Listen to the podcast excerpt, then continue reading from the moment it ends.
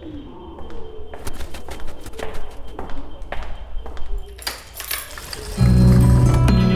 Tady Sara Polak a vítám vás u historicky prvního dílu podcastu Národního muzea Tajemství Národního muzea. Vy mě možná znáte spíš z popularizačních aktivit kolem umělé inteligence, ale jako někdo, kde je vystudovaný archeolog, tak je tady to vyloženě pro mě obrovská podsta, že od toho můžu být a že to můžu uvádět. No a s kým jiným to všechno vykopnout, než s panem generálním ředitelem Národního muzea Michalem Lukešem. Moc vás vítám. Dobrý den. Já mám takovou možná vykopávací otázku. Teďka podcasty dělá víceméně každý, hrozně se s tím během covidu roztrhl pytel. Ale tady ten, já se na něj opravdu těším a je velmi specifický. A já bych jenom se ráda zeptala, proč jste se v rámci Národního muzea rozhodli do podcastu jít? No tak bych rovnou řekl, že to dělá každý. Není úplně pravda. No, těch důvodů je několik. Samozřejmě to naše uvažování ten COVID urychlil, protože Národní muzeum bohužel stejně jako spousta dalších věcí během minulého roku a současného roku je zavřené a nemůžou k nám chodit lidi, což nás samozřejmě mrzí, protože muzeum bez návštěvníka je opravdu smutná záležitost. Ale o to víc jsme se vlastně snažili přejít do virtuální zóny, do online prostoru. Máme spoustu aktivit, aby jsme vlastně s našimi návštěvníky a s českou veřejností zůstali v kontaktu na podcasty k tomu samozřejmě patří. Že to je jakoby jeden ten aktuální důvod. Ten podcast se jmenuje Tajemství Národního muzea, tak jsme ho zvali. A pravda je, že Národní muzeum má opravdu spoustu zajímavostí a tajemství, protože má ve svých sbírkách eh, kolem 20 milionů sbírkových předmětů. To jsou ohromné sklady plné zajímavých věcí. A ty předměty tam samozřejmě jenom jakoby neleží. S těmi předměty se pracuje. Národní muzeum pracuje spousta zajímavých odborníků vědců, kteří ty předměty zkoumají, dávají do souvislosti a dělají na nich také zajímavé vědecké objevy. A ty předměty se potom také jako vystavují ve výstavách a expozicích.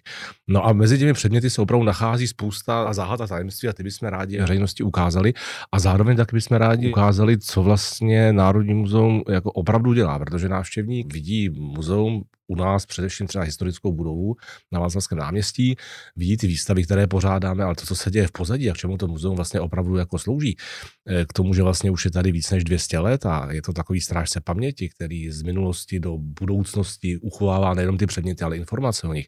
To se myslím, že se moc jakoby neví a ten podcast má mimo jiné sloužit k tomu, aby jsme tyhle ty tajemství začali odkrývat a ukázali s návštěvníkům, jak jsme vlastně velice zajímavá instituce a co vlastně všechno od nás mohou čekat. A já se osobně těším už teď. My, když jsme podcast připravovali, tak jsme tam řešili nejenom jednotlivá tajemství, ale i celý ekosystém Národního muzea. Děje se tam opravdu hodně. Asi máme zařazené mykology, že jo? Jako když říkáte ekosystém, protože třeba Národní muzeum má mykologické oddělení, které se věnuje houbám.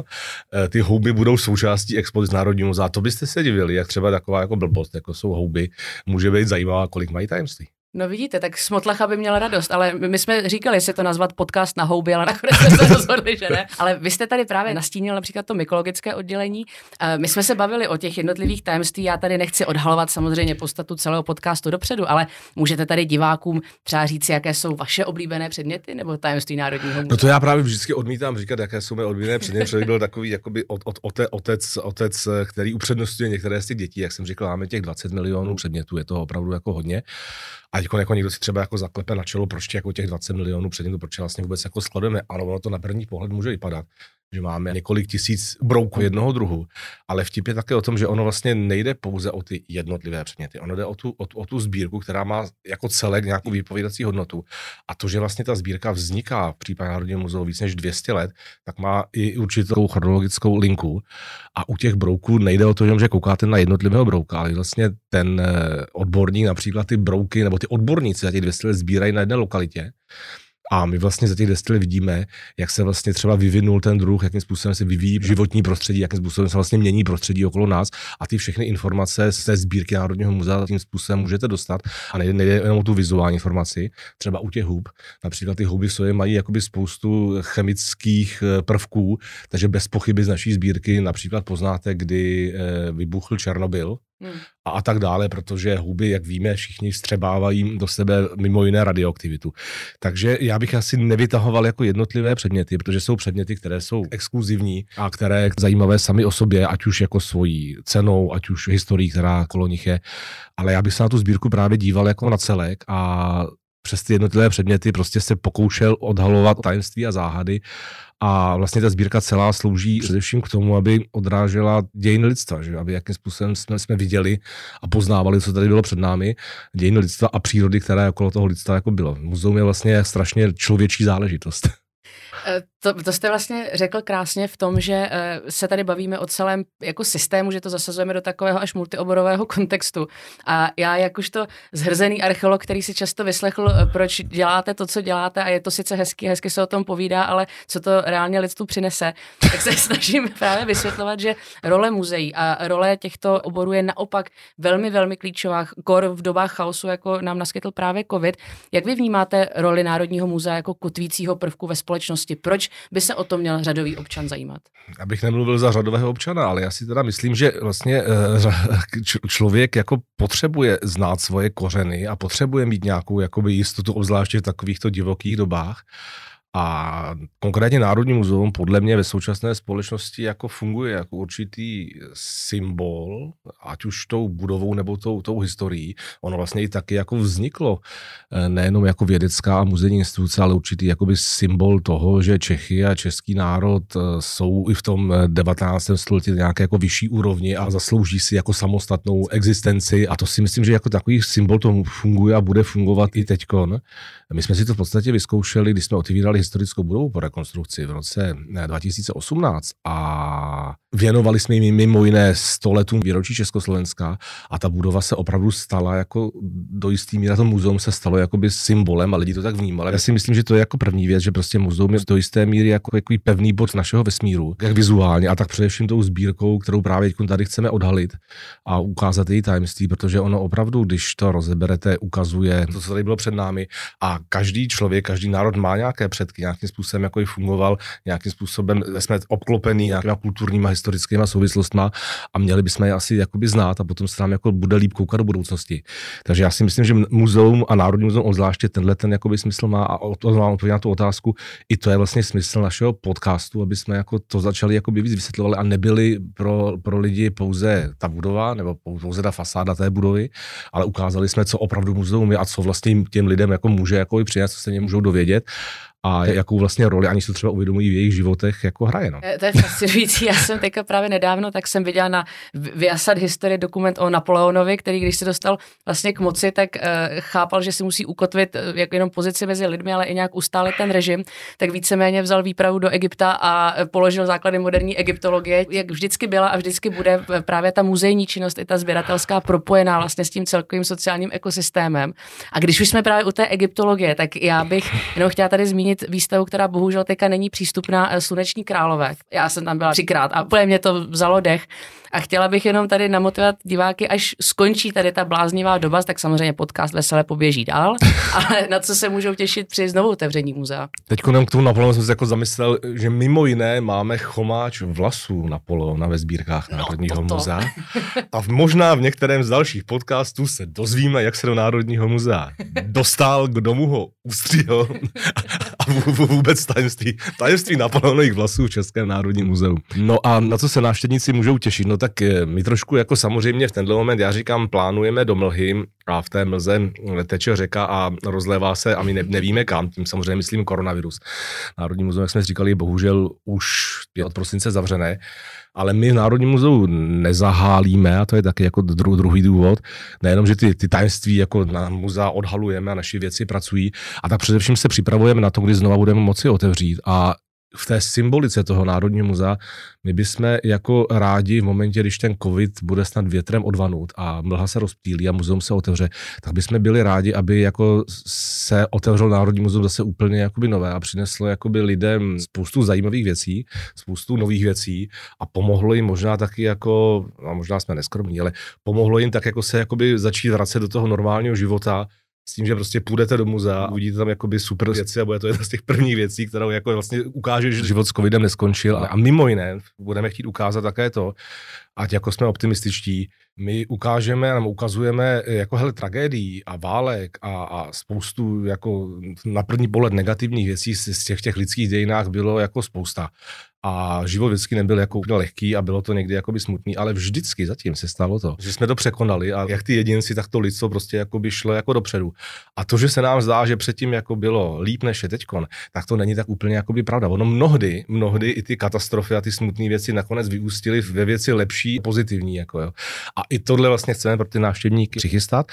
A zpátky k tomu konkrétnímu, takže my teď pracujeme jako mravenečci.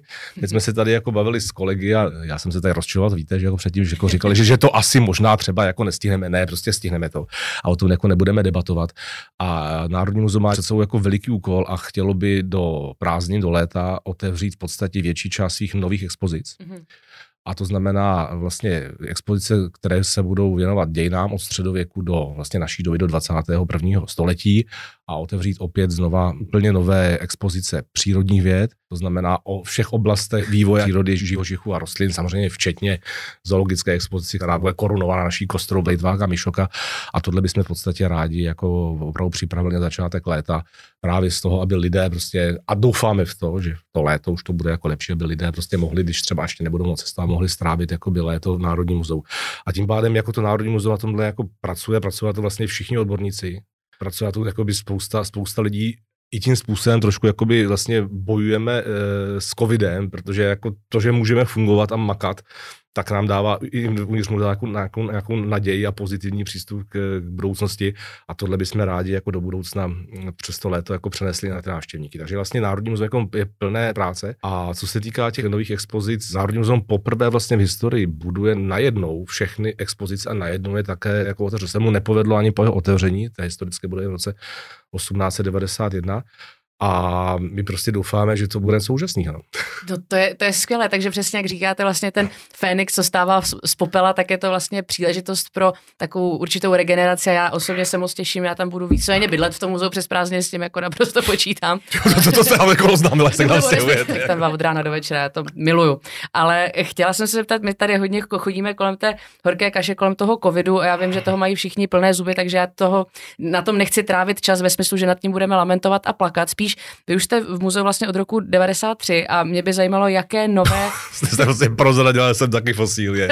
ale mě by jenom zajímalo, jaké nové nástrahy třeba právě covid přinesl, jak s tím jako zamíchal celý tím gulášem, ale aby jsme skončili jako na pozitivní notě, tak eh, jak jste je překonali? Třeba například pomocí moderních technologií, které vím, že velmi pregnantně využíváte. No tak my už jsme o tom vlastně hovořili najednou a z jasna jsme se prostě nějakým způsobem jako zavřeli a já předesílám, že samozřejmě si my si uvědomujeme, že jakoby návštěvu muzea fyzickou jako nic nenahradí, Prostě to jsou takové ty debaty, jako jestli náhodou, když se, jako se moc jako přemístíme do virtuálního prostoru, jestli lidé nepřestanou jako do, toho, do, těch, do těch muzeí chodit a nepřestane je to jako bavit.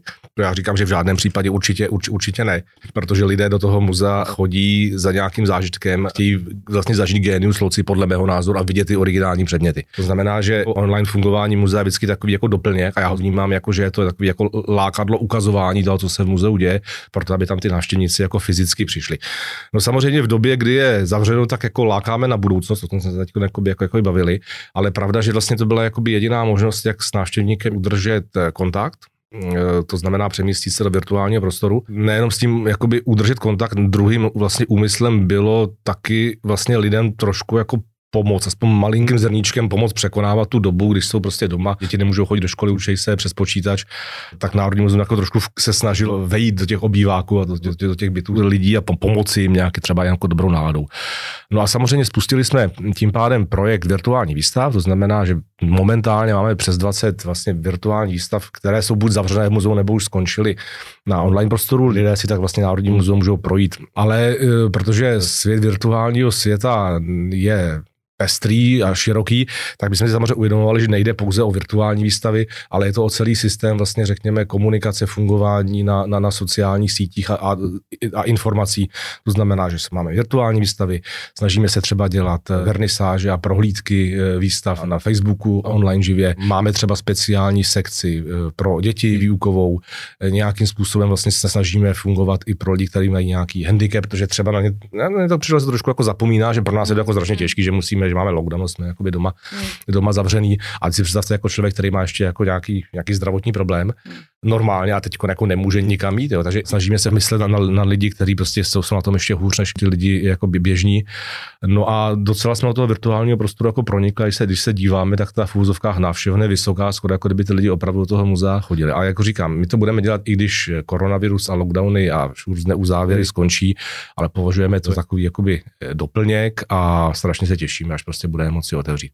A možná tady jako by nepadlo o tom podcastu, určitě nepadlo ještě o tom podcastu těch expozicí, o kterých jsem hovořil, že vlastně my tenhle ten rok, protože to bude jako, jako hlavní záležitost otevírat ty expozice, my ty podcasty, které tady budou, tak my právě věnujeme předmětům, které vlastně lidi u v těch expozicích potom fyzicky uvidí. Ale ten podcast bude fungovat stovky a desítky dalších jakoby let, takže ty témata se budou samozřejmě rozšiřovat, ale vlastně první měsíce mm, vždycky budou o tom, že přijde nějaký náš skvělý, nějaká naše skvělá kolegyně nebo kolega, která spravuje nějakou sbírku nebo dělá nějaký vědecký výzkum a bude nám vlastně vyprávět e, o tajemství nějakého předmětu. Těch, těch bude spousta, nechme se překvapit, ale vtip bude i v tom, že prostě ten návštěvník, až si to poslechne, tak se na ten předmět bude moci jako podívat a užít si ho i všemi smysly.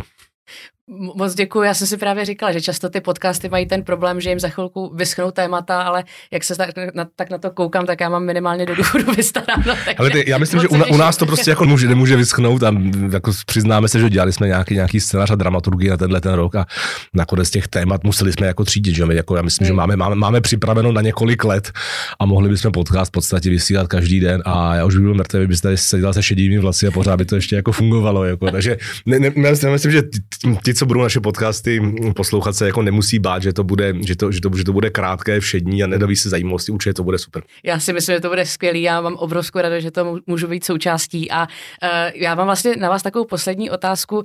Často teďka slýchám a nejenom v oblasti kultury a třeba právě té umělé inteligence, ale vůbec myslím, že procházíme takovou dobou až jakoby nového takého národního obrození. Možná je to jako naivně řečeno, ale že Češi si začínají více uvědomovat maybe svoji identitu, minimálně oni začínají více přemýšlet a vy jste nakonec konec konců expert na českou historii, studoval jste to na Karlově univerzitě a byl jste na stážích po celém světě. Jak z hlediska třeba akademika, tak z hlediska ředitele Národního muzea mě by zajímalo, v čem jsou Češi třeba historicky specifičtí a jak se to třeba promítá právě do Národního muzea. Jestli i to Národní muzeum hmm. je v muzejním kontextu něčím jiné, nebo uh, takové třeba cimrmanovsky pankovské? Ale to jako, já, já, myslím, že Češi nejsou jako úplně jako, já už nemám rád jako takový ty, ty, ty, ty, ty polohy, že a to u, u Čechů nebo u kohokoliv jiného, že buď jako říkáme, že jsme něčím jako výjimeční, mm-hmm.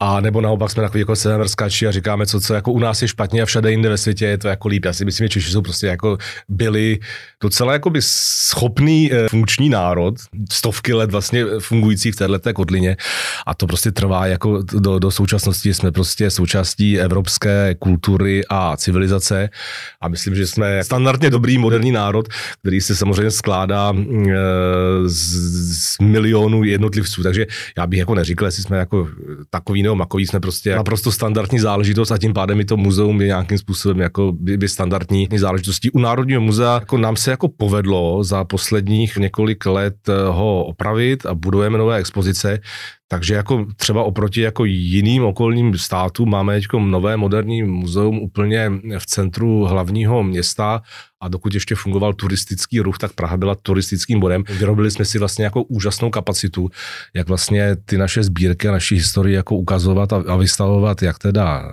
našim lidem, tak turistům, které sem jako přijíždějí, ale já bych se asi jako s nikým neporovnával, to ne. To, to, to vidíte, vidíte, milí diváci, ta úžasná skromnost generálního ředitele. Ale, ale, ale jako, teď, teď, jako, to, jako to, to je, a ne, ne, nehledě na to, že takový to porovnávání a říkání, který národ je lepší nebo horší, to, to vždycky jako blbě dopadlo. Jako. to, to, je pravda. že jako jsme, jsme u toho, jako, že začneme vyprávět sousedům, jestli jsme jako lepší a, a že bychom chtěli třeba kus jejich území. Tak, jo, jo, to už, to, to, bylo. To už, no. už tady párkrát bylo, ne? to je pravda. Ale to, ne, to neznamená, že nemáme úplně jako super právě zajímavou jako historii. Jsme prostě národ s velkou kulturní historií a, a tradicí a zase nejen muzeum, podcasty a tak dále. My vlastně chceme jakoby ukázat, ne co je v muzeu, ale ukázat vlastně dějiny našeho národa, našeho území, naší společnosti. A, a myslím, že je to jako strašně zajímavé. Některé věci si jako moc jako třeba nepamatujeme, ne, ne, ne, ne, neuvědomujeme. A taky, jak jste říkala, no, no někdy koukáme na naše dějiny, je to plné kliše nebo interpretací, že jo, prostě jako všichni vidíme toho Žižku a Husity a teď, ano, tak, tak, tak, byli to takový hrdinové, nebo to spíš byli jako víc jako zbojníci a spálili spoustu klášterních knihoven. Vidíme Bílou horu, eh, porážku na Bílé hoře, byla jako v podstatě šarvátka, ale jako byla to taková opravdu tak velká tragédie pro český národ, eh, a to, co nastalo po Bílé hoře, a, a hmm. nebo to mělo nějaká pozitiva. A takovýchhle věcí prostě v těch našich jako dějinách máme jakoby spoustu. A je to uloženo mimo jiné Národní muzeum a to samé se prostě týká přírodních věd. Toto byl úvod od pana generálního ředitele Národního muzea, který myslím, že krásně ukázal to, že Národní muzeum není nějaká statická sbírka eh, zaprášená za zavničenými dveřmi, ale že je to velmi jako živoucí ekosystém, který musíme za, zapojit do um, kontextu vlastně celého lidstva naší historie a že my vám v žádném případě v tomto podcastu nechceme říkat, co je pravda, co je, co je lež, co je správně, co je špatně, ale chceme vám spíš poskytnout tu platformu a tu možnost nastavit si to zrcadlo a podívat se na naši historii, ale i na současnost a na budoucnost kritickým okem pomocí předmětů a tajemství Národního muzea. Milí diváci, doufám, že se vám tento první díl líbil. Těšte se určitě na druhý. Ještě moc jednou děkuji panu generálnímu řediteli, že si tady se mnou takhle hezky popovídal. A já děkuji a my se samozřejmě strašně těšíme na to, že nás budete poslouchat na našem podcastovém kanálu, ale samozřejmě se, jak jsem říkal, že opakovaně těšíme, že se budeme moc potkat některé z našich expozic a výstav, až muzea budou moci být opět otevřená. Moc vám děkuji. Vážení diváci, přeju vám krásný den a zase příště.